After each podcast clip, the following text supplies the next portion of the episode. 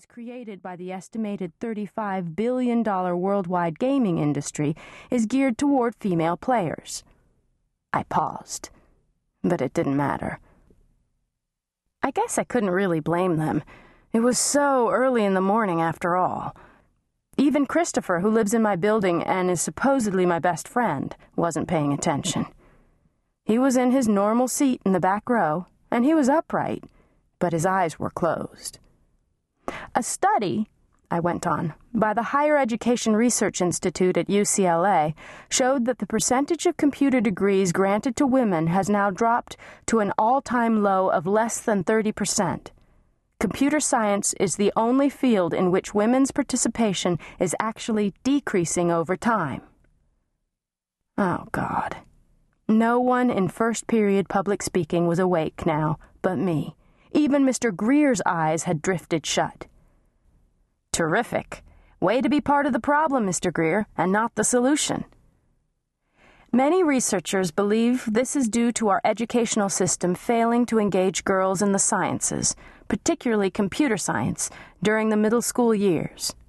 I battled on, staring directly at Mr. Greer. Not that he noticed. He was now gently snoring. Great. Just great. I mean, I'd been slightly psyched when I'd gotten my topic, because the truth is, I like computer games. Well, one computer game anyway. So, what can be done to keep girls interested in gaming? I went on desperately. Which studies show increases problem-solving and strategic abilities, and also helps develop social interaction skills and cooperative play. There was no point, I realized. Really. Well, I said, I could strip off my clothes and reveal to you that under my jeans and sweatshirt, I'm actually wearing a tank top and short shorts, much like Lara Croft from Tomb Raider, only mine are flame retardant and covered in glow-in-the-dark dinosaur stickers. No one stirred, not even Christopher, who actually has a thing for Lara Croft. I know what you're thinking, I went on. Glow-in-the-dark dinosaur stickers are so last year, but I think they add a certain je ne sais quoi to the whole ensemble. It's true short shorts are uncomfortable under jeans and hard to get off in the ladies' room, but they make the twin thigh holsters in which I hold my high-caliber pistols so easy to get to. The oven timer dinged. Thank you, M, Mr. Greer said, yawning. That was very persuasive.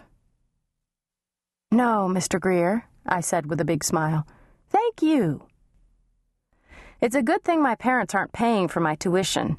I'm on full academic scholarship at Tribeca Alternative, because I have true reservations about the quality of the education I'm receiving here. I went back to my seat as Mr. Greer asked, himself mostly, I guess, Now, who do we have next? Oh, yes, Whitney Robertson. Mr. Greer smiled, because everyone smiles when they say Whitney's name, except me. You're up. Whitney, who'd gone for a quick nose powdering after the oven timer went off, closed her compact with a snap and uncrossed her legs. I knew I wasn't the only one in the room who got a flash of her leopard print thong as she did so. Suddenly, everyone seemed to be wide awake. Here goes nothing, Whitney said, with a laugh, and she unfolded her long, lean frame out from beneath the desk and sauntered. No, really, even though she was wearing 4-inch platform heels. How do girls do that? If I tried to saunter in 4-inch heels, even in 2-inch heels, I'd trip and fall flat on my face. Down the aisle to the front of the classroom, her short, ruffled skirt swaying behind her. When she turned to face us, there wasn't an eye in the room that wasn't on Whitney. Except Christopher's, I noticed, when I turned around to check. He was still soundly asleep. And go, said Mr. Greer, adjusting the oven timer. My topic is about why I, Whitney began, in a sing-song sweet voice, completely unlike the one she uses when she's advising me to bite her, don't believe in the fallacy that Western civilization's standards for female beauty are too high. Lots of women complain that the fashion and film industries are attacking the